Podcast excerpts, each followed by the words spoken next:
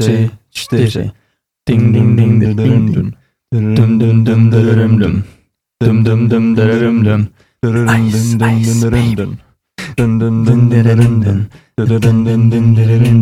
Just stop, collaborate and listen. Sober Boys Podcast. Tak jsme tu zas. tak jsme to zvládli. Ahoj, Libore. Čau, čau, pánové. Tak my tady vítáme Libora Matuše. Uh, Libore, v, krát, v krátkosti nám řekni, kdo jsi, co jsi. No, to je jako složitá filozofická otázka, ale jestli ti myslíte to, co mám napsaný na vizitce, tak já jsem biohacker, instruktor chladové terapie, dýchání a zabývám se celkově takovou jako fyzickou a mentální optimalizací. Hmm.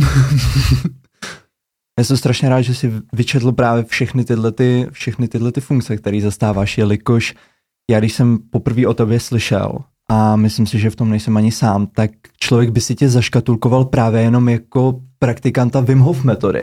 Hmm. Jenom a pouze. Ale ty těch uh, rolí, působností, tak máš o hodně víc, což je super. A například u toho biohackera, tak bych chtěl upřímně začít, protože mě to hrozně zajímá, myslím si, že i posluchače to zajímá. Dostaneme se k více tématům samozřejmě, ale mě tak jako připadá nejlíp začít otázku, co je biohacking.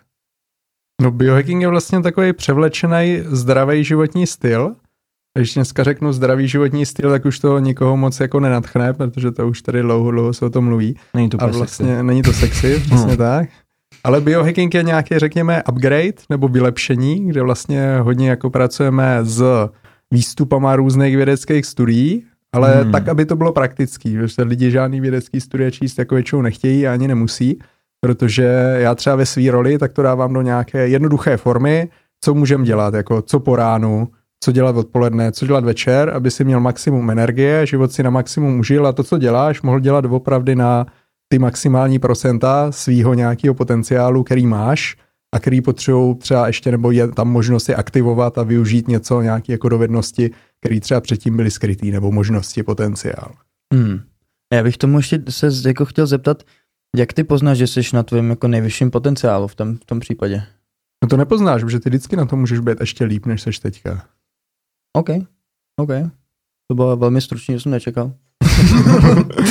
máš to srovnaný, no. Prostě nepřemýšlíš na tím, máš to vyloženě naskriptovaný, jako. Je efektivní, tam není nad čím přemýšlet půl hodiny. Rozumím. Hele, Bože. uh, ještě k tomu teda tomu biohackingu. My jsme teď si dneska jako prošli uh, tvojí uh, osvětou, takovou, dá se tvojí říct. osvětou. Uh, ochlazením. Ochlazením, ano.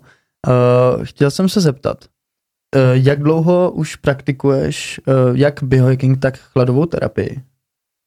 A eh, co tě k tomu jako dostalo? Super, tři otázky za rád, to mm-hmm. mám rád. Si vždycky pamatuju, max, jako dvě většinou. Já ti tak připomenu. No, Výborně, máš to zapsaný, doufám. Hlavě. No, já jsem začal chladovou terapii jako otužovat normálně, jsem začal třeba v 11 nebo ve 12 letech, ale to jsem se moc jako daleko nedostal, když jsem dělal relativně jako spoustu let ale hodně aktivně jsem začal v roce 2016, což je taky nějakých třeba teďka 8 let, kdy to dělám jako non-stop hodně aktivně. A biohacking mě začal zajímat už na základní škole, protože já jsem spoustu různých nemocí a zdravotních problémů, takových ne smrtelných, ale dost nepříjemných, jako alergie, astma, prostě pořád ucpaný nos, problémy s trávením, dá, dá, dá, imunita jako nepoužitelná a podobně. Takže jsem řešil, co s tím, protože jsem věděl, že takhle žít úplně nechci, což bylo jako dost štvaní prostě s tím vším, s tím stavem mým které ovlivňovaly tu psychiku, protože samozřejmě pokud to tělo nefunguje, tak i ta psychika se cítí jako na houby a to prostě není jako hmm. život, který chcete, takže jsem to chtěl řešit, což se mi povedlo. A to znamená, že já když dneska pracuji třeba s manažerama, s různýma firmama a říkám, jako, že mám s tím 20 nebo 23 let zkušeností, tak někdo na mě tak s otazníkama kouká, jako kolik ti je, když si máš jako 23 let zkušeností, protože vidí, že mi není 50. Ale vlastně jako moje filozofie je začít jako s tou misí, to, co cítíte, že máte dělat prostě včas a stejně tak jako někdo podniká prostě od 13, tak a mám takový kamarády a dneska jsou jako velmi úspěšní a je jim prostě 27 a mají několik jako třeba větších firm tak já prostě to, co dělám, taky už je to nějaký ten pátek, něco přes 20 let a vlastně ty zkušenosti, které jsem tím naakumuloval, tak vlastně mi slouží každý den a taky jsem rád, že se můžu dělit jako s dalšíma lidma a vlastně jako bavit se o tom, hele, tady máme nějaký problémy ve společnosti nebo osobnostní jakým způsobem je můžeme řešit právě třeba pomocí toho biohackingu. Mm-hmm. OK. To právě narážím, když už se bavíme o těch problémech, kterým my jsme jako společnost čelili a dost jako jednotně, tak právě se mi hrozně líbila v tvé knížce kapitola o tom, jakým způsobem dokáže chlad pomoci na psychické zdraví, což je i pro nás jako velkou tématikou, kterou chceme i do budoucna rozebírat s ostatními mm-hmm. hosty, ale hrozně se mi to líbilo, že si na to upozornil v té knížce a během pandemie uh, si začal jako co jsi vlastně dělal během pandemie, co se týče té chladové terapie? Jako chtěl jsi do toho zasvěcovat i svoje okolí, nebo i svoje jako diváky a tak dále? Jak jsi to vůbec šířil?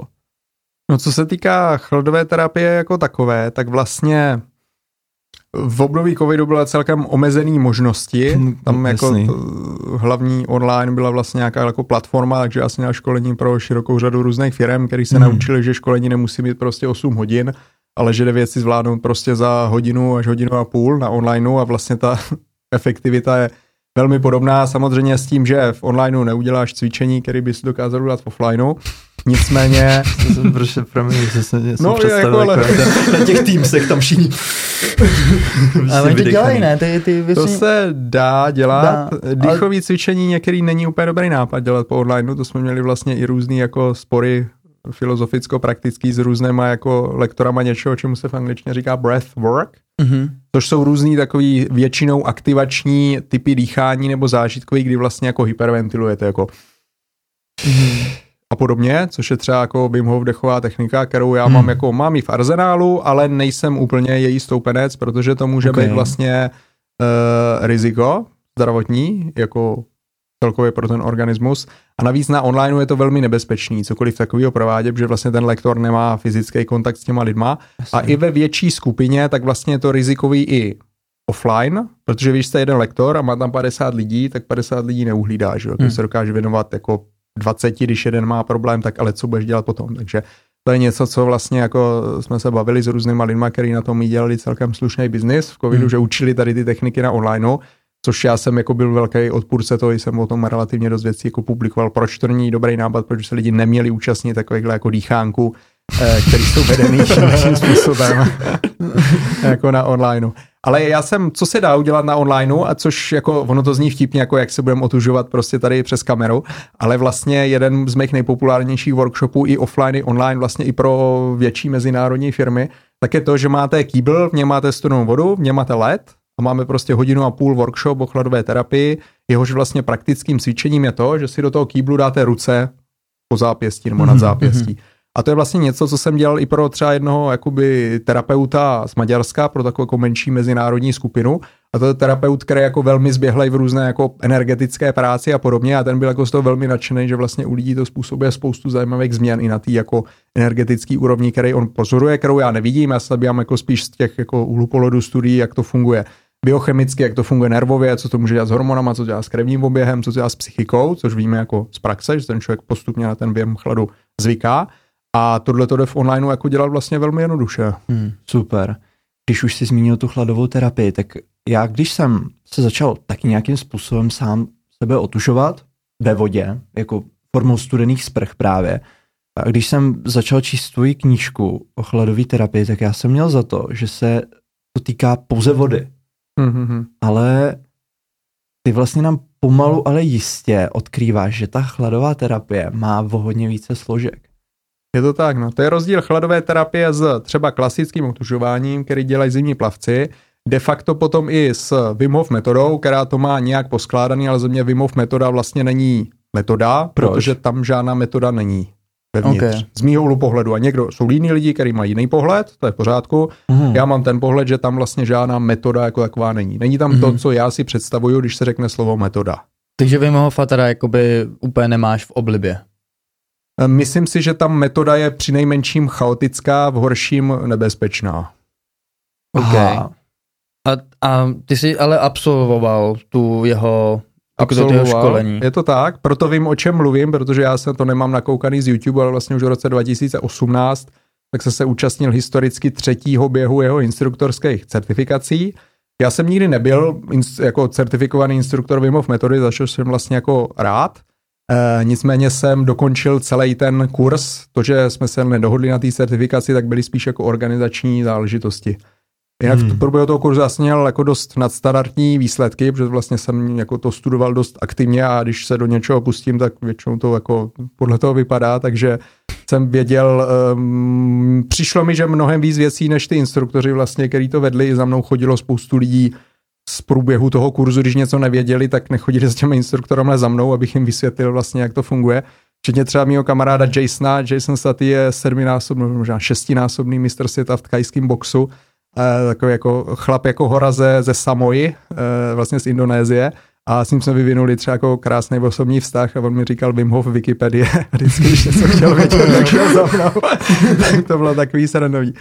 A vlastně o co mě jde jako v chladové terapii, protože já jsem ten název začal používat a od té doby vlastně postupně na českém internetu, tak jednak když zadáte do Google chladová terapie, tak vám tam většinou vyskočí něco, co se mnou nějakým jako způsobem souvisí a vlastně už i různý média se chytají tady toho názvu, protože otužování přesně něco takového jako obecného, že teda jo, vlezu do té řeky a tam nějak plavu a tak. A, ale otužování není systematický a to se já se snažím vlastně s chladovou terapii dávat tam ten systém, jako co mám dělat, okay. když nesnáším chlad. A takových lidí je spoustu, mm. že? co mám dělat, když jsem se nikdy neotužoval, jako naskáčete do Vltavy, no není to úplně dobrý nápad, že? jak jsme mm. cvičili dneska, jako můžu to udělat, ale vlastně na start tak jako když chci běhat, tak neuběhnu 20 km na prvním tréninku a když se chci nějak jako seznamovat s chladem, tak přece nebudu 10 minut nebo 5 minut nebo být 3 minuty plavat ve Vltavě, ale můžu začít jenom tím, že si dám do té studené ruky, eh, do studené vody právě ty ruce, jak jsem popisoval hmm. třeba design toho workshopu. Mm-hmm. Dá se říct, že ty dokážeš člověka, který opravdu není fanouškem toho studena, tak ho přimět, nebo ne přimět, ale přiblížit ho k tomu, aby to začal mít rád a začal to využívat? Stalo se ti to někdy, že prostě si třeba měl klienta nebo nějakýho kamaráda, který říkal, hele, do toho mě fakt jako nedostaneš. A přece jenom se ti to povedlo? Stává se to dnes a denně, dokonce spoustu takových, řekněme, uh, zarytých odpůrců chladu, tak se se mnou vypravilo i na sněžku v Kraťasech, ah, vlastně výstup, který, který dělám každoročně několikrát. A to je ono, když někdo vlastně si jako uvolní ten mentální postoj, jako řekne si, hele, whatever, let's try that, jako pojďme to zkusit, mm tak vlastně se můžou dít velmi zajímavé věci. A třeba poslední rok jsme tam měli jednu účastnici z jedné větší firmy farmaceutické, kde jsem školil. A ona pak říkala, hele, jako jo, já to vlastně chci zkusit, nesnáším chlad, ale chci to zkusit. A vlastně v průběhu toho kurzu získala nějaký, řekněme, cviky, nějaký dovednosti Pořád samozřejmě měla z toho výstupu obavy, které jsou zdraví, protože vždycky, když sportovec před výkonem prostě potřebuješ takový to jako jemný rozechvění, který tě motivuje do toho vlastně maximálního výkonu. Hmm. Nebo abys to nebral na lehkou váhu, lépe řečeno, abys to bral prostě vážně a soustředil se v té situaci. Jasně. A velmi si to užila vlastně jako když takhle vzpomínám, tak nikdo z lidí, kteří přišli s tím, že hele, já nemám rád chlad, ale vlastně jsem tady z nějakého důvodu a občas ty lidi ani neví, proč tam jsou, Protože to volá vnitřně, to není všechno strašně racionální. Že? Prostě jako hlava vymyslí spoustu věcí, že vy máte v logu podcastu třeba mozeček barevný, ale ono to není jenom o tom mozku, že ono je to o tom, co vlastně cítí ty vnitřnosti. Angličtina říká, že trust your guts nebo feel your guts. Jako guts jsou vlastně ty vnitřnosti, ať už to přeložíte jako uh, Hantec má krásný slovo pajšl, prostě jako svý vnitřnosti, tak tam vlastně se skrývá spoustu zajímavých věcí, jako i ta takzvaná intuice. A vy hmm. můžete vlastně naslouchat tomu vnitřku, ať už někdo tomu říká srdce, že jo, někdo tomu říká, no, jako víme, že ve střevech sídlí spoustu, spoustu nervových zakončení, které jsou velmi podobné vlastně nervům v mozku. Hmm. A spousta tradiční kultur vlastně využívala tady tyhle ty, jako ten druhý mozek, jak se to někdy říká, nebo břišní mozek. A to je někdy to, co vás může zavolat. Hele, jo, tohle je cesta, prostě zkus hmm. to. Tady je sněžka, tady je kopec, tady jsou nějaký výpravy, které jsou profesionálně organizované. A tím letím způsobem pak si to odnášíme že i domů, že se můžete takzvaně otužovat třeba i tím chladným vzduchem hmm. a mít tam nějakou postupnou progresi, ale zároveň víte, že ty hranice vlastně jsou neomezený, že vy dokážete být tři hmm. hodiny na minus deseti nebo minus dvanácti a užívat si to. Hmm. Jak jsme dneska cvičili. Já teda musím třeba říct, tady, jako jenom jste si nevšimli, to je ta knížka, mluvíme, tady by the way, uh, tady, to je Libor. Víš tak, to je on. v první půl hodině dobrá práce. no, um, a já teda bych na to navázal, že já jsem v té knížce četl, že hlavně ty, ty vlastně vyžaduješ, aby ten člověk si to vlastně užíval. Ten moment vlastně, co si to přestane užívat a nemá dobrou zkušenost s tím chladem, tak vlastně už potom se mu moc do toho už nechce.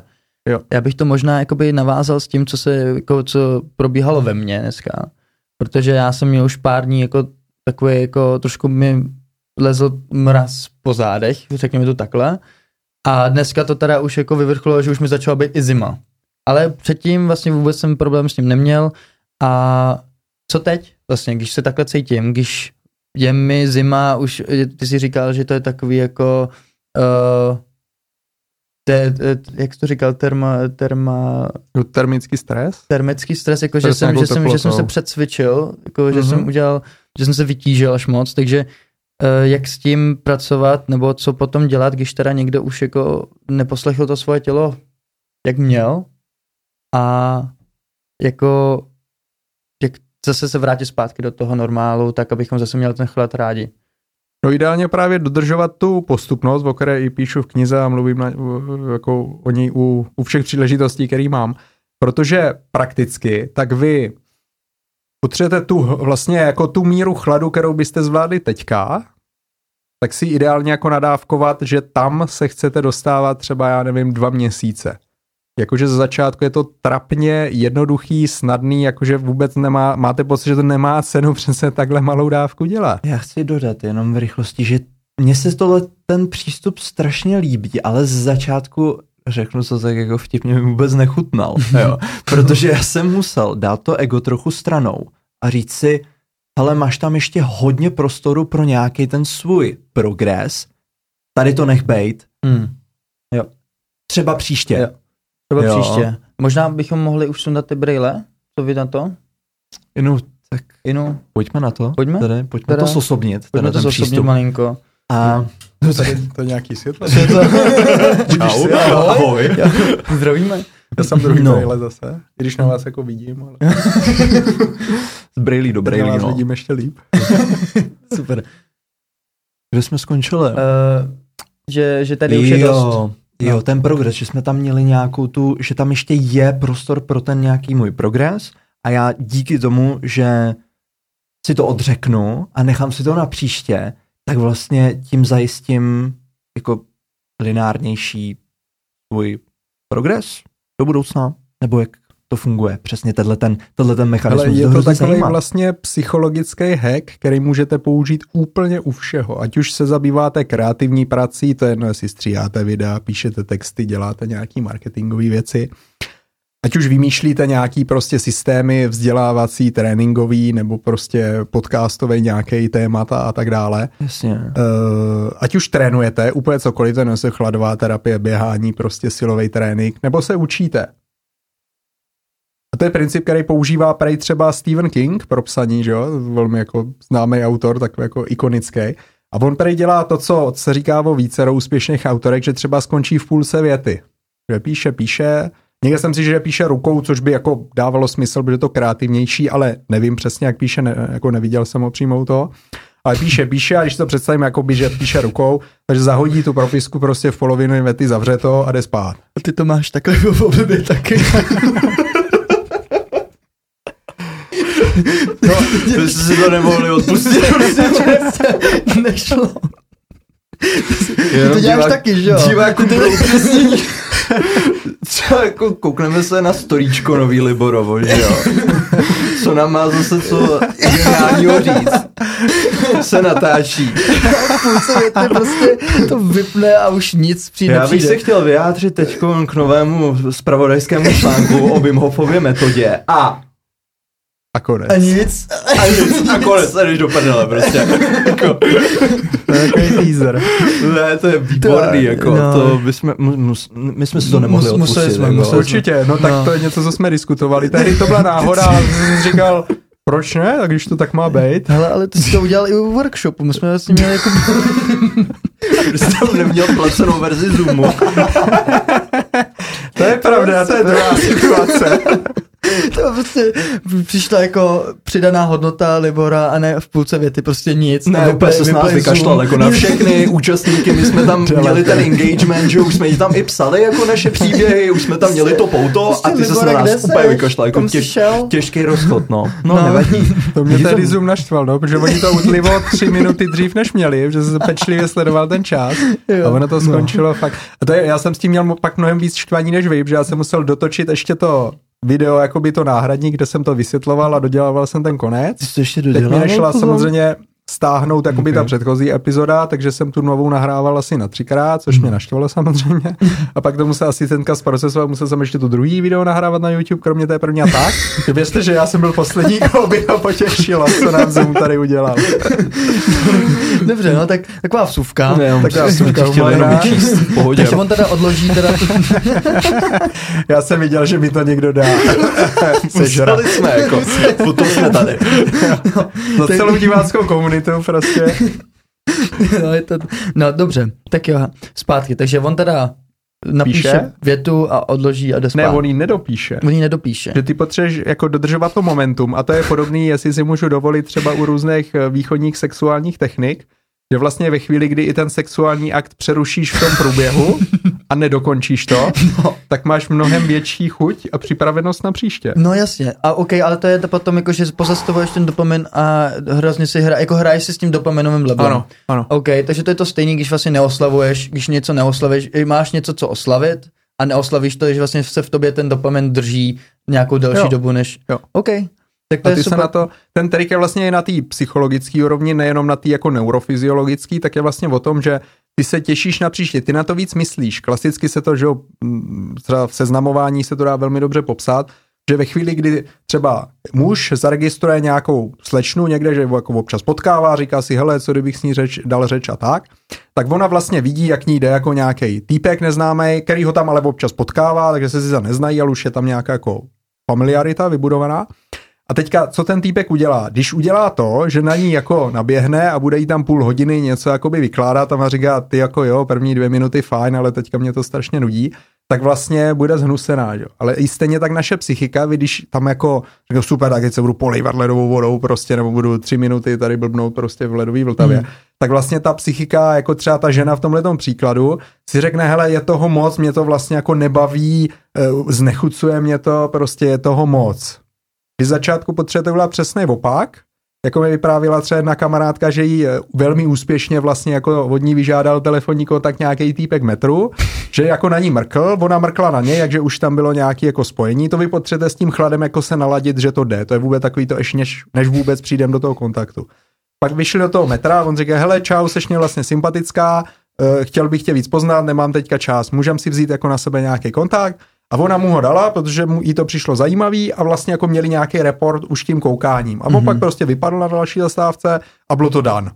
A vlastně ona nad tím přemýšlela, že jo, až do večera, protože to je něco, co si pamatuješ a vlastně jí to v té hlavě vrtá. Mm. A ty to chceš stejně s tím chladem, protože ve chvíli, kdy přemýšlíš, ty, já bych tam mohl být díl, ale nejsem, a příště tam zase to nepřeženeš, tak vlastně buduješ takhle dlouhodobě, a to nemusí teda dlouho, to může pět expozic, třeba hmm. osm expozic, nebo vystavení se tomu chladu, kdy vlastně se ti kotví v hlavě, hele, chlad je v pohodě, je to fajn, já se na to vždycky těším. A pak až, když máš tady ten zvyk vybudovaný, což může trvat dobu 5, 10, 15, 20 těch expozic a u někoho třeba i díl, takže čím víc čím víc ten chlad začátku nesnáším, tím ta doba samozřejmě musí být delší, abych si fakt ukotvil, že je to v pohodě. Hmm. A vybral si tu formu, která je zároveň v pohodě. To znamená ne, že se snažím plavat ve Vltavě, ale že si dám třeba jenom ty ruce do kýblu, kde je voda, která je přiměřeně studená. A to může být pro někoho, to je třeba 23 stupňů, hmm. jako přiměřeně studená v úvozovkách voda. Takže, takže každému vlastně vyhovuje jiná chladová terapie. Dobro. Asi jenom okay. dodat, že jako Libor teda velice krásná analogie a že si jako muž mnoha specializací, nejenom jako biohacker a trenér chladové terapie, ale nejbrž je dating coach teda. Jako. jo. Měl bych si to přijat na web. Asi. Či si to dej na vizitku. Jako, myslím si, že byste měl rozšířit jako pole působnosti. Ale nějaký, zamyslím se nad tím. Jaký jsou ceny dneska na, na dating Ale je to jako, je to Jako top notch. To- je o tom jako zájem, jo? Ani nevíš. No. Ani nevíš. Ne, já jsem se jako- slyšel, že mladí lidi se dneska nechcou seznamovat, takže nevím, jestli... Mm. To není o tom, že by se nechtěli seznamovat, spíš oni si nevěří, že dokážou se že se seznamovat dokážou efektivně. Jo, jo takhle. Že Nebo- nemají čas, že jako oslovit deset lidí a devětkrát slyšet ne, že není Mm, Oni se bojí říct ne. Taky. Oni, oni se bojí dostat to ne. Dostat to to, a tak to se bojíme všichni. Ty už ne, třeba, že jsi to udělal že tisíckrát, tak už je ti to jako whatever. Ale jako běžní lidi se bojí, Tak bojí no. slyšet ne. Už jsem dostal milionkrát to ne, no. na tisíckrát, milionkrát. Ne, jenom, že mě to jako překvapilo. Že takhle, o ženách se budeme taky bavit, jo, Oh my God. možná třeba za paywallem, jo, ale uh, pojďme, se, pojďme se prosím vrátit k tobě a k tvým specializacím Dobře. právě. Já bych chtěl teď navázat na tvoji otázku. Na moji otázku. Na tvoji otázku, Na moji kterou otázku. máš připravenou. jo, dobře. Tak jo, hele, dostaneme se úplně na začátek a na, spíš na tebe, než na tu chladovou terapii. Mhm. Uh, Takže spermie, vajíčko, Embryo. příjemná noc. úplně, úplně na je, to je začátek. evoluce prostě. Ne, uh, nás hrozně zaujalo nebo udivilo, že jsi ve škole vybral studium čínského jazyka v zaměření na mezinárodní obchod a vztahy. Mhm. Proč jsi vybral, to je první, od- proč? Why? Jako why, prostě. Why, okay. a, a, a co jsi dělal v Číně, jak dlouho jsi tam byl? Prostě elaboruj. Mhm. No já jsem se chtěl naučit čínsky hlavně, což jsem si řekl, že je taková jako dobrá plus minus full time zaměření. A zrovna v té době já jsem si podával přihlášky na zeměpis a dějepis, takový jako nemoc praktický předměty, že jo. Tam nemám, možná mě ani nevzali, protože já nemám moc dobrý ty všeobecný testy, mě to štve, ta, ty úkoly, které tam jsou, to mi nikdy nešlo, takže jsem se na to jako připravoval, ale moc mi to nešlo ani tak. A měsíc asi potom tak otevřeli nový obor na Masarykové univerzitě v Brně, odkud pocházím, kde jsem studoval. A to mělo zázračnou zkratku KSČ. no. Možná mladším ročníku je potřeba vysvětlit, já taky tu dobu jsem tolik nezažil, ale jako KSČ je dobrá zkratka oboru. A v našem případě to znamenalo eh, Taková neutrální, no. Že? taková neut- jako emočně neutrální naprosto zkratka.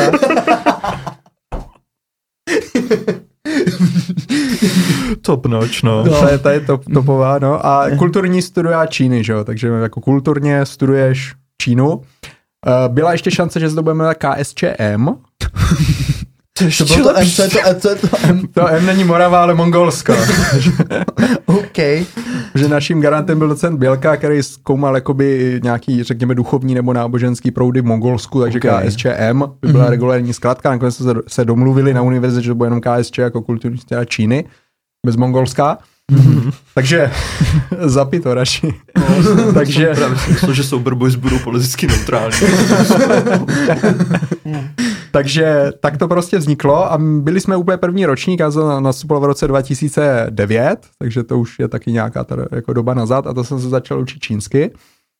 A nešlo mi to vlivem metodiky. A teď zase nechci být jako zlej, on každý někdy začíná, někdo se učí, ale naši vyučující jako tolik vlastně neměli taky tu metodiku zvládlou a neuměli to podle mě předávat tak, jako aby to fungovalo. Okay. Jako moji spolužáci to byli důkazem, protože bylo nás velmi málo, který jsme byli pak schopni jako něco říct v reálu, v praxi. Hmm. Bez toho, aniž byste museli odjet někam jako do Číny, protože lidi chtějí jezdit někam, že jo, do Británie a kamkoliv se učí nějaký jazyky.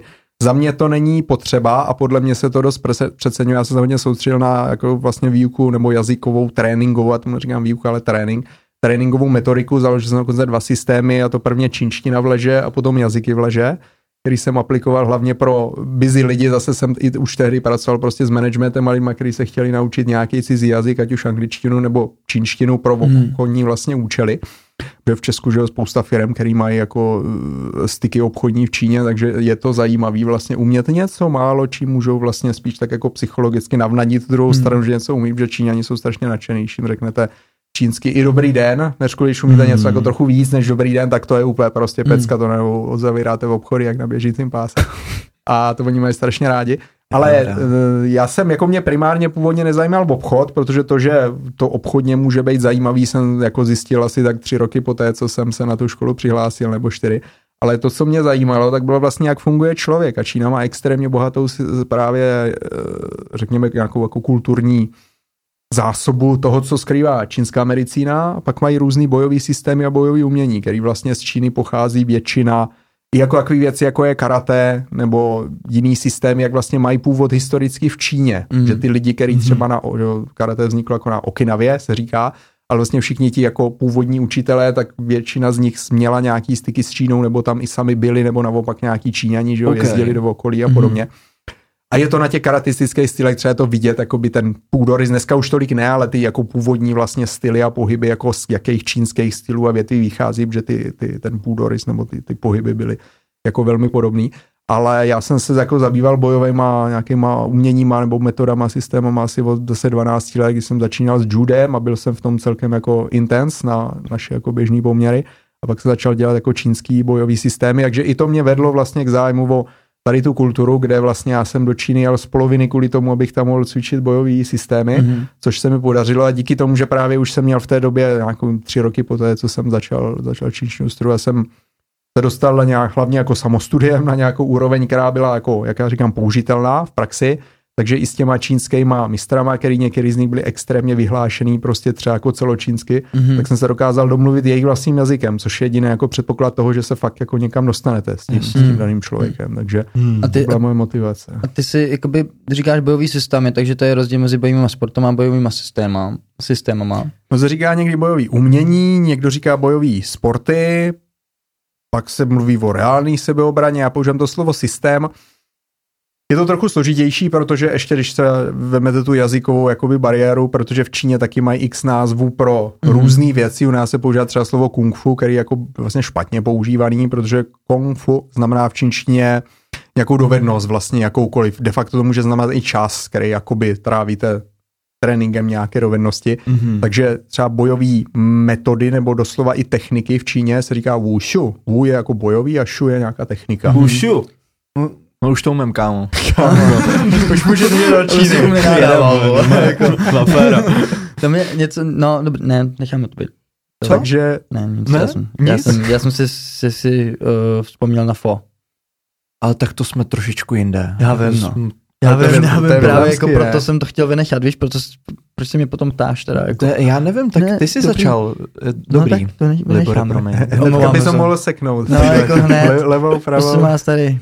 Mm. Dobrý, tak jo, tak jdeme dál. To zní jako neskutečný adventure, ale hmm. jako sebrat se, letět do Číny hmm. a tam prostě vyloženě se učit právě ty jejich bojové hmm. systémy. Třeba v Shaolin Templu bych si úplně představil. Víš, Hele, tam... Shaolin Temple je strašně, strašná masovka pozápadněná, takže Jasně. já jsem byl jako v Ro Číně na jihu, kde moc západňanů není a ještě méně těch, který umí čínsky. Takže já jsem většinou čekal na majstra v takových jako potemnělých uličkách, který na osídl od Shaolinu jsou doopravdy dobrodružný, protože jsou úzký a jako nikdo vlastně, něco takového, nikdo neví, kde seš no, a ty jasně. taky moc nevíš, kde seš uh-huh. a lidi tam hodně divně na tebe koukají, protože bílej ksich, který je jako v těchto uličkách většinou jako nepotkáš bílí lidi nikde. Jasně. Jako v Jižní Číně, já jsem v městě Fuzhou, který je vlastně jedno z nejčistších v Číně na jihu, na vlastně čínské straně chajvanské úžiny a Trénoval jsem třeba s mistrem, který se jmenuje Liu Yao Qin, který tady není moc známý, ale to absolutní legenda vlastně po, po celé Číně. Jeho učitel byl celočínský známý, vlastně zase takový jako hrdina známý a on je, on mu je dneska, nebo když já jsem tam byl, jak mu bylo něco přes 60, myslím, nebo 65, asi na nějakým americkým webu je napsaný, jako když se narodila, tak, že já jsem ho našel na internetu přes jeho amerického studenta, protože samozřejmě čínský mistr nemá webový stránky jako v žádném okay. jazyce takže přes jeho, já jsem psal do Ameriky, aby mi dali kontakt na týpka v Číně, který vlastně nějakým způsobem byl student tady toho čínského mistra, takže jsem se hmm. k němu dostal takhle jakoby mezinárodně. Hmm. Takže bez vlastně toho amerického webu bych ho asi taky nenašel, což je takový jako paradox, protože to je člověk, který tady by mohl mít, jako kdyby někdo kolem něj udělal marketing, tak jako obrovskou školu, protože, jak říkám, on je jako legendární, s ním bych chtěl cvičit jako každý, kdo s čínskýma nějakýma systémama bojovými má co společného. A on tam neměl skoro žádný jako studenty na těch trénincích. Já nevím, jako, jak, jak, to tam jako je. K němu jezdili třeba nějaký američani a takový jako hodně VIP lidi, kteří třeba v Americe mají velké mm-hmm. školy. Ale on chtěl jako peníze, které byly jako relativně hodně na mě v té době. Když se na to dneska podívám, tak to bylo jako tak to bylo skoro zadarmo, jo, protože on jako v té legendární úrovni, kde je, já s ním trávě, já jsem tam na spoustu času měl jako individuálku víceméně, takže to by mohlo stát 10 tisíc za hodinu, a ne 800 nebo tisícovku, jako v korunách, takže Justý. prostě jako úplně crazy, úžasný podmínky, nemyslitelný. ale on se s tím nesral, zase jako musíte znát, znát tu čínskou jako mentalitu, protože třeba jednu hodinu to vypadalo tak, že on byl za stolem a já jsem měl pocit, že tam kreslí nějaký pomalovánky, ale prostě něco si tam psal a já jsem cvičil a to je taková klasika, kterou možná znáte z filmu a tam je to jako realita, eh, takový jako postoj, kde máš poměrně nízko těžiště, takže tě u toho hodně bolí nohy a potřebuješ se jako dobře do, zakořenit do země. A ten postoj, protože byl trochu jiný než ty, který jsem cvičil jako tady u našich učitelů, protože jsem cvičil jiný styly, tady v Česku, protože ten, co on cvičí takzvaný Zoran Man, což je takzvaně přirozený styl, tak tady v Česku jsem neviděl, že by někdo jako učil. Zná, ten jako základní postoj byl podobný tomu, co jsem cvičil tady, ale jsem byl jako jiný. Mm. To znamená, jsem na něj ani jako nebyl moc zvyklý, samozřejmě ty principy jsou podobný, ale přece jenom jako nebyl jsem na to nějaký jako hyperexpert. To znamená, že mě z toho jako bolely ještě nohy a hodinu jsem v tom neustál, většinou jako ne ani několik minut. Takže já jsem jako ta výdrž se samozřejmě jako zmenšuje, takže já jsem vždycky jako nějak se jako propadl do toho, že mě bolely nohy, už jsem to neustál dělal, jak jsem jako spadl na zem, pak jsem se zvedl, chvíli jsem se proklepal a protože je potřeba vědět i kulturně, co on od vás očekává, on od vás neočekává, že tam pět minut budete jako odpočívat a regenerovat, on od vás hmm. očekává, že budete to zkoušet pořád dokola. Jasně. I za cenu, že ta vlastně jako reálně ta výdrž se snižuje, nebo ta výkonnost hmm. není. Číňani poměr, nehrajou na poměr cena výkon, že Tady máte Tima Ferise, že jo, v policii, ale jako nějaký 80 na 20 a tak to není v Číně trendy. V Číně prosím si tam makat. Takže já se vždycky do toho postavil, po pár minutách se mi rozklepaly nohy, pak jsem jako spadl na zem, protože tam se nehraje moc za to, že z toho vstáváte, když ještě můžete. Říkalo, že jediná cesta z toho náročného postoje vlastně jako, že spadnete dolů, že když se můžeš postavit, tak máš energii ještě i stát. Což okay. je dost jako přísný postoj, který potřebuje určitou jako fortitude nebo přístup mentální, protože to není úplně jako, není to lehký vlastně, mm-hmm. musíte jít jako úplně na, na dřeň. Takže to jsem tam dělal hodinu v kuse a byl jsem samozřejmě nasranej, říkám, ty vole, já jsem zaplatil jako tady spoustu peněz a vypadá to tak, že prostě tady země kape po, ty si mě ani nevšímáš a tak, takže na to západní ego, to já jsem přesně viděl, co se děje v té situaci, uh-huh. jako z vrchu, ale samozřejmě v té situaci jste, takže i když to víte, že takhle to v Číně chodí, že to pravděpodobně jenom nějaká jako forma zkoušky, že on se mě jako do budoucna jako věnovat bude, ale vlastně, když jste v té situaci a říkáte si, ty já jsem ti zaplatil spoustu peněz, ty si mě ani nevšímáš, ty země tady kči je pod, a jediný, co dělám, že se snažím tady udržet chvíli tady v tom dementním postoji, který mi vůbec nejde a bolí mě z něj nohy jak svině.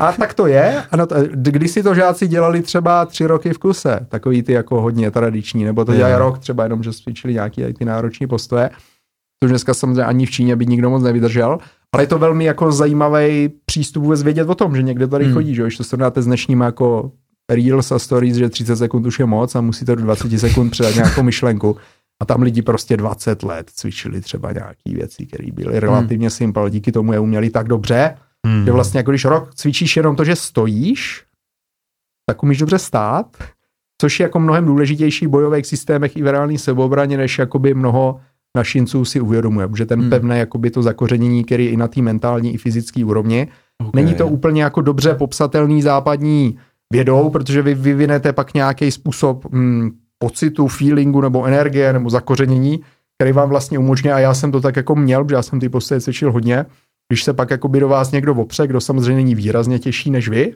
a snaží se vás domlátit, tak vlastně já jsem u spousty sparingů ten soupeř mě nedokázal někam zatlačit. Naopak já, když jsem šel dopředu, tak vlastně ten člověk musel ustupovat, protože jsem měl tolik nastáto v těch postojích, že i jenom nějakou tu, může tomu říkat energie, pocit, feeling, nebo prostě jenom nějaká jako fortitude, jako přístup, ale většinou ty lidi přede mnou museli ustupovat, protože já jsem vlastně na těch nohách stál tak pevně, že jsem, já jsem neustoupil, takže mm. musel ustupovat ten druhý.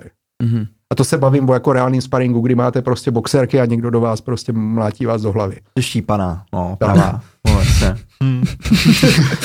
Řeknu takhle, jako pro naše posluchače blízce, ale to je zajímavé, že ty si, ty si vlastně přesto, že si dělal tyhle ty, dá se říct, až jako ortodoxní nebo možná neortodoxní, já nevím úplně, jak to přesně vyjádřit, ale většinou, když člověk dělá například to karate, nebo to, já laicky prosím tě řeknu kung fu, jo, nebo taekwondo, nedej bože, tak uh, ty. Počkej, necvičíš ty taekwondo náhodou, nedej bože. Vy jste se o taekwondo bavili na začátku, tak jak, jak Já jsem ho dělal chviličku. Okay. Chviličku jenom jsem trénoval ty první systém, moc, moc daleko jsem se ani nedos, jako nedostal páskově, Dobre.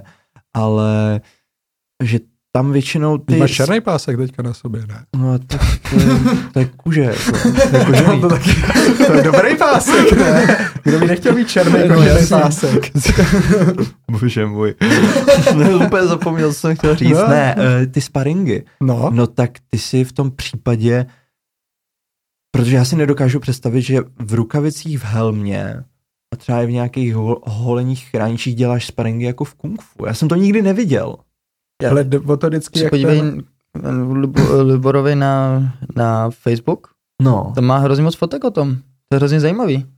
Je tam teda někdy vidět jenom z, ča- z části, ale, ale, tak do poloviny, takže jo. pohledy, ale, ale hrozně, zaj, hrozně mě to zajímalo. Třeba já jsem tam viděl tu fotku, jak seš uh, v zimě, Mhm. vlastně na sněhu Jo, jo, a jo. děláš tam ten... To je ten top, ale to, a, a to, jsme jako, viděli a spolu, to jsme je koukali a říkáme, tak to je frajer. Jo. To je jako kombinace, no. No to bylo super. Je to vždycky o tom, jak to ten učitel pojme, protože jako jo, klasicky, že jo, to, co vidíte, jsou ty sestavy, ale že jo, to se cvičí v karate, to se cvičí v různých jako vlastně alá čínských systémech, ale ty sestavy, to říkal zase vlastně Pavel Macek, od kterého jsem se učil tady v Česku, který jako by to má velmi dobře zmáklý, protože to má, jako rozumí těm čínským Číňanům, čínské kultuře, čínským učitelům, Hmm. ale zároveň tomu, jak funguje jako naše mentalita tady. A vlastně u nich Okay. v Číně ta sestava to byl jenom slovník, jo? to nikoho jako nevzrušovalo, tak jako tady všichni cvičí sestavy, ale ta sestava je ti vlastně jako k ničemu. Ty potřebuješ to, to vlastně, co dělají dneska boxeři, tak to oni dělali kdysi taky, protože to je jediný, co funguje, že máš pár pohybů, ale cvičíš je do zblnutí dokola. Jakože Jirka Procházka bude mít brzo zápas, Hmm. a Jirka to dělá přesně takhle, protože to funguje, protože má jednu nějakou prostě crazy věc, kterou chce umět fakt hodně dobře a cvičí naprosto nějakým jako šíleným způsobem, takže vy cvičíte prostě se zavázanýma očima, vy cvičíte proti řadě oponentů, který jsou vlastně čerství a jdou na vás postupně a vy jste čím dál tím unavenější, nebo to cvičíte prostě 24 hodin kuse, cvičíte nějaký pohyb, takže se z toho tak jako zblblí a zmagořený, že vlastně jste na úplně jiné úrovni, než je nějaký like, který si jde že ho zabouchat třikrát, čtyřikrát Hmm. týdně. Takže Jasně. to je vlastně to, co oni dřív taky dělali, protože spousta Číňanů tím byla taky úplně jako šílená, cvičili jako dost jako náročnýma způsobama, který dneska už jsou jako dost nemyslitelný i v Číně, na tož tady.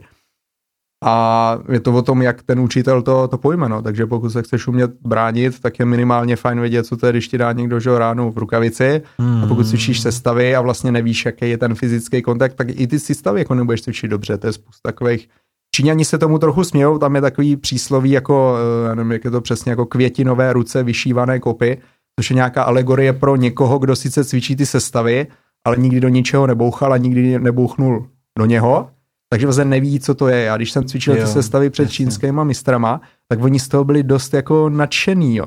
Ale víš proč? Protože já jsem jako věděl, že to není nějaký pohyb, ale to je pohyb, že já tady teďka někomu chci prostě dát ránu na solár, aby se zhroutil, protože o tom je bojový umění. Jasně. A vlastně ten pohyb vedu s tím letím záměrem a ne, jako můžu se to usmívat, nebo taky nemusím, a vlastně, že ty pohyby děláte agresivně, protože bojový umění není o nějakých romantických kecech, ale bojový umění o tom, že někomu dáš pecku, až se se sune na zem.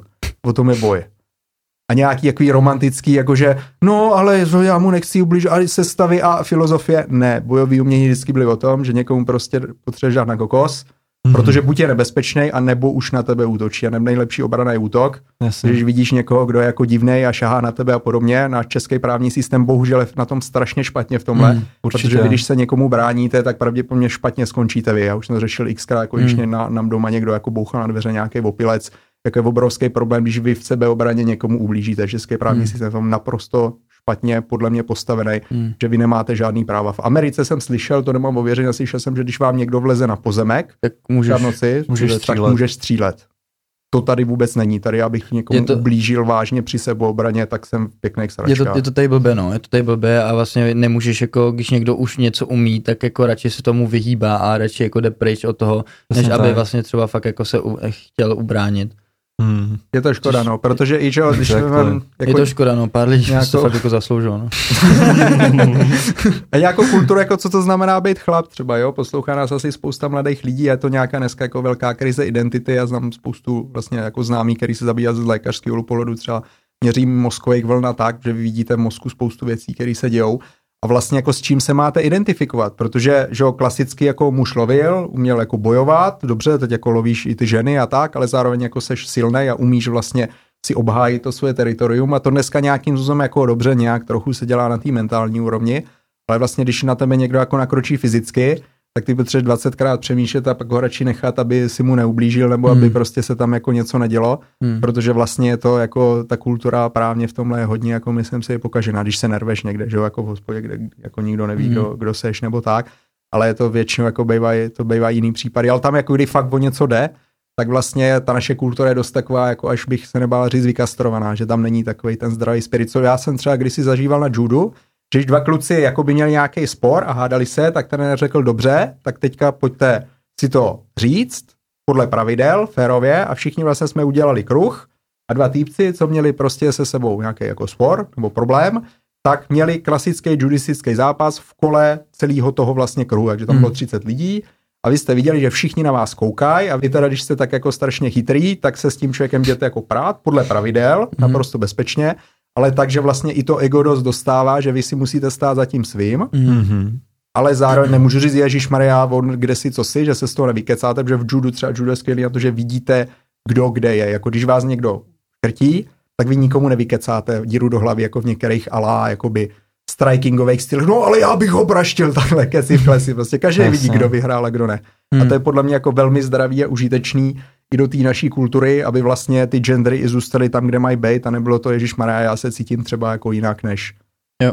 než jsem fyzicky, což je neurologické jakoby věc nové doby, která není úplně zdravá. Říkám hmm. mnoho mých přátel, kteří se zabývá lékařský tím, jak to v mozku vlastně jo. funguje. Tohle taky jako hodně probíráme, je to jako hmm. jedno ze zásad, kterou, který máme, vlastně chceme jako zase vrátit tu mladší generaci právě, hmm. která nás poslouchá, aby věděli, kdo jsou a je, jak, na co jsme vlastně zvyklí, protože hmm. my jsme jako od přírody nějakým způsobem daný a ty role máme správně daný, protože jak žena, tak chlap má nějakou roli v té společnosti a byli jsme tak jako i uh, vytvořený, je to schválně. A právě tohle jakoby narušovat, tak jako hrát si trošku s přírodou není úplně zdravý, a vidíme to, že vždycky se jako ta společnost jako zhroutila, když se začaly popírat zákony přírody, jak bylo v, e- v Egyptě a tak dále, hmm. takže jako v Římě, kdy začali řešit spíš jako perem než, než um, mečem na Germáně hezky dobili. Takže to, takže eh, tady to určitě s tím souhlasím, no a je to jako fajn, jako ta, není to fajn, že to tady v Česku nemáme, protože už je to, jak jsi říkal, že jsme vykastrovaný trošku, tak je to tak a myslím si, že tohle je právě jako i ten, ten, ten naše přirozenost. Naše přirozenost je právě jako... Za kterou bychom se neměli právě vůbec stydět. Ano. Protože mně přijde, že ze západního světa k nám přichází i přes hlavně sociální sítě, jelikož možná už i trošičku ve vyšších místech jako i ideologicky, že na nás je vyvíjen takový tlak toho trochu, že bychom se měli třeba jako v něčem tlumit a neprojevovat uh-huh, se jako uh-huh, chlapi v něčem uh-huh, tolik a uh-huh že například ve chvíli, kdy je hrozně v Americe teď jsou ty různý videa, že když právě chlap přijde za nějakou ženskou a chce jí normálně oslovit, tak že už tam Myslím, prostě lítá, lítá ta myšlenka toho, toho znásilnění jo, a jo. takovýhle věci, je, že, že to je vlastně ale přirozený, ale jo. tohle je právě to odstrašení od té přirozenosti. Jo. jo. A takovýhle různý je to, je to vychcaný, jako... A když chlap, je, když chlap je chlapem, kličky. tak je to už misogynistic a tak dále. Přesně. Jako, že, jako, hrozně se mi to nelíbí, kam to spěje a jakože vlastně v dnešní době je všechno jako dovolený, přičem vlastně nevím ani kolik těch pohlaví dneska máme. Což jako... Má entropie trošku. No, no, je to, a to právě jako je takový trošku, nevím. Je v tom už bizar. trochu guláš, no. Je, je, toho, guláš. je toho příliš a... Je zmatený, hrozně. A jdeš na záchod, že jo, tam je 16 dveří, ty kam máš prostě zaplou. Koho tam potkáš vlastně. Ještě jsme, se tě, jsme tě neseznámili s naším eh, hostem, který tady je stálý. Náš stálý host, a to je Freddy. Tak Čau, Freddy. Tak jenom tady tě s Můžu mu potřást budlinou? Můžeš klidně, můžeš. On, on, on, to má rád. Jo, to zrušuje. Ale opatrně musíš. to, to bych si měl dát pozor, aby jsme to nepřehnali s Freddym. Jo, přesně. Jo, přesně na prvním rande. Ale líbíš se mu. Jo? jo, jo je to v pohodě. Je super, to v pohodě. super. My jsme rád, že to poznáte. A, jo, jo, právě, že jo. No. Zazelenal se víc, že? Lidi se červenají, tak Freddy se zelená. zelená, no. Přesně. Hele, já bych to je taková chlapská květina vlastně. No, je, ano, ano. ano. Zalejváš jednou za rok, že jo? No, já jsem mě třeba jednu, jeden kaktus uh, přelil. Zvadl. To ano, to je problém. No, to, Přelít je větší problém, než nedolít. No. No. To je chlapská květina. no, no, já jsem se moc staral, víš? To, to je ono, no. No. Moc péče. Já mám, já mám otázku ohledně toho. Uh, ty máš na tvých stránkách, nebo na chladové terapii, tak máš dvě mota. Tvoje vlastní. Máš tvoje moto, což je jen systém, který je, je, je neustále, no, jen systém, který jde neustále dopředu, je živý systém. Mhm. První. Potom máš osobní moto, kdo nevystoupal nahoru, neuvidí krásu oblohy, což je Hmm. čínský přísloví. A potom máš ještě jedno, co jsem našel. Malé detaily dělají velké, velké rozdíly. Uh, platí pro tebe úplně všechny, nebo jak to tam, jak, jak to tam teda je, když tam máš ty tři mota? Jako oblíbená trojotázka, zase musím držet v hlavě všechny tři. Zaraz, no já takových jako oblíbených mám hodně, ale tyhle jsou jedny jako určitě z těch topových, asi proto skončili na těch webech. Mhm. Um, co, mm, jako každý, že to přísloví, jak se dá použít vždycky v nějaké jako specifické situaci. Třeba právě, když se bavíme o té chladové terapii, tak Mhm. takový to jako malý rozdíly, uh, velký výsledky, tak jsou podle mě jako klíčový, protože vy můžete dělat nějakou věc, podobně jako jiný lidi, ale vlastně ty výsledky jsou úplně jiný, protože právě ty maličkosti dělají On je takový jako další velmi zajímavý přísloví, který se používá třeba ve speciálních jednotkách i v Americe a to je, když bychom to přeložili jako to, jak děláš něco nebo cokoliv, tak to je to, jak děláš vlastně všechno. Does he do anything with everything? Přesně tak. A to znamená, že na těch malých zase věcech, který děláš, třeba jako nevím, jak se holíš, nebo jak si steleš postel, že to je takový typický příklad z toho armádního prostředí, tak se pozná to, jak budeš dělat ty jako velké věci, protože Mhm. pokud jsi seriózní v maličkostech, tak samozřejmě budeš seriózní v těch velkých věcech. A když někdo jako lidově řečeno bojebává ty maličkosti, je dost pravděpodobný, že vojebe bude schopný vojebat i ty větší věci. Takže Mhm. tam vlastně ty malé věci vám ukazují pak na, na ty velký. A to právě, že v chladové terapii, jako jestli se hnedka někam nořím, nebo jestli tam mám prostě 20 denní periodu, kdy se tam dostávám velmi postupně a pomalu Mhm. mm-hmm. skrz ty ledový kýble a prostě postupně, tak je obrovský rozdíl. Ale vypadá to jako, že to detail něco, co se mi vlastně moc nechce, kašlu na to, budu se hnedka teďka prostě tady nořit do ledové Vltavy, ale v praxi víme, že ty výsledky pak jsou diametrálně odlišný. Mhm, mhm. OK.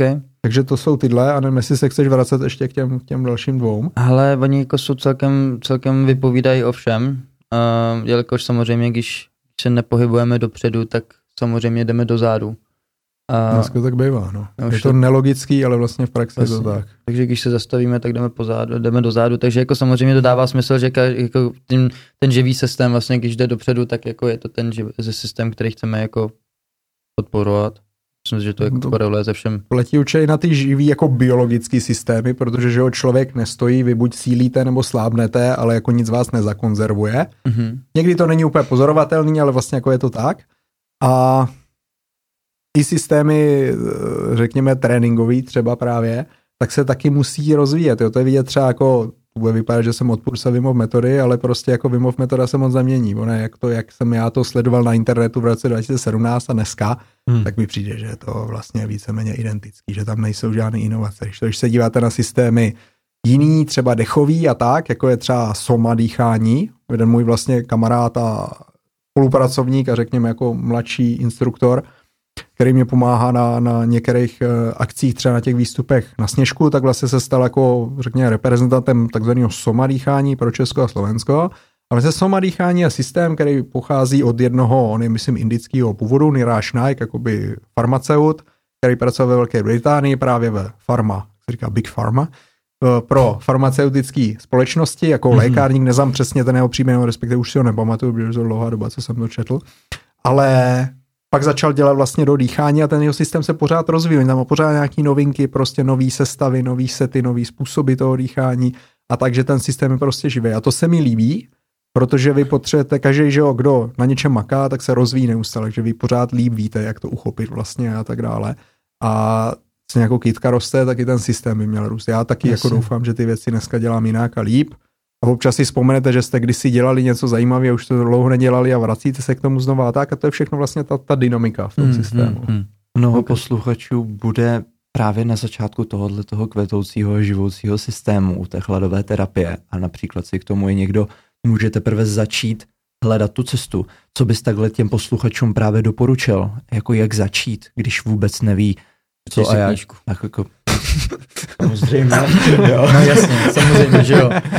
To taky, ale takhle jenom v rychlosti, kdyby si prosím tě mohl schrnout pro toho posluchače, který mu je právě jak si začínal třeba i ty 11, 12, 13, tak jak by mohl začít? Ale, ale ne, nejenom 11, 12, 13, ale... Spoustu obsahu budu mít i teďka na svém Instagramu, už ho tam mám a bude tam ještě strukturovaněji, takže i tam v moderní formě za 30 sekund Hmm. je možný se dozvědět, ale určitě ledovým kyblíkem na ruce a na nohy, to znamená, tam má studenou vodu v kýblu, příjemně, přiměřeně studenou a to pro někoho bude 23 a pro někoho 4. Mm.